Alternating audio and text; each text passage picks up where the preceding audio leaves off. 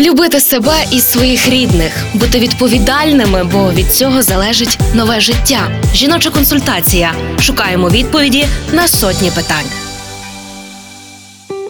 Від кольорів, дизайну, форм рябить в очах. Асортимент цих препаратів в аптеках заганяє в ступор. Плюс рекомендації на упаковках для підвищення імунітету, для росту, для концентрації уваги і так далі.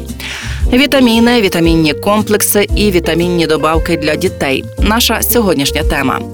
Давати вітаміни дітям чи не давати, як не перестаратися і зробити це грамотно, пояснює лікарка-педіатр-неонатолог Львівського перинатального центру Оксана Домашовець. Це має бути якісне, збалансоване, різнобарвне, тобто наскільки можна різне, але все-таки харчування це має бути якісна їжа. Тоді це буде вітамінопрофілактика. Як би які би не були бренди, які би не були виробники, вітаміни не засвоюються настільки добре, як засвоюються вітаміни, які є в харчових продуктах. Тому наскільки це можливо, якщо мама годуюча, то мама харчується якісно. Якщо це вже більша дитина, то по максимуму дитинка має отримувати весь перелік. Вона має отримувати і вітаміни у вигляді овочів, і фруктів, має отримувати у вигляді м'яса, має отримувати, тобто наскільки можна, воно має збалансуватися.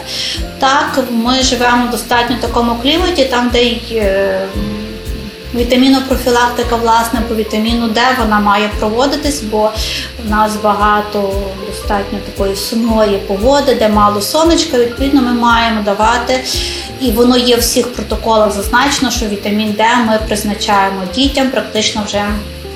В нас з 10-денного віку і до 3 років воно призначається, окрім літнього періоду. Так воно є потрібно.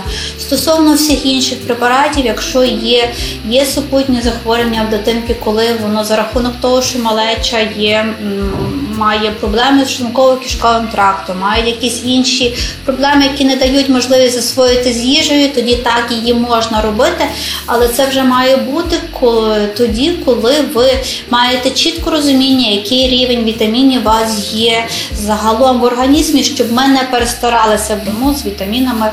Вітамін Д це є однозначно. У нас є йододефіцитний, але знову ж таки, як ми будемо використовувати сіль з йодомісним і буде дитина їсти якісь морські продукти, хоч періодично, воно буде покривати потребу в йоді для нашого регіону. А все інше це має бути чітко тоді, коли є на то потреба.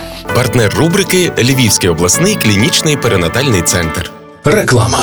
О, у вас буде поповнення? Так, стоїмо на обліку у Львівському перинатальному центрі. Клас! А ми там Марка народжували і до педіатра туди ходимо. А ще там лікують безпліддя і мають банк грудного молока. Ну реально найсучасніший пологовий. Львівський перинатальний центр, вулиця Джорджа Вашингтона, 6. Тут мрії стають реальністю. Реклама.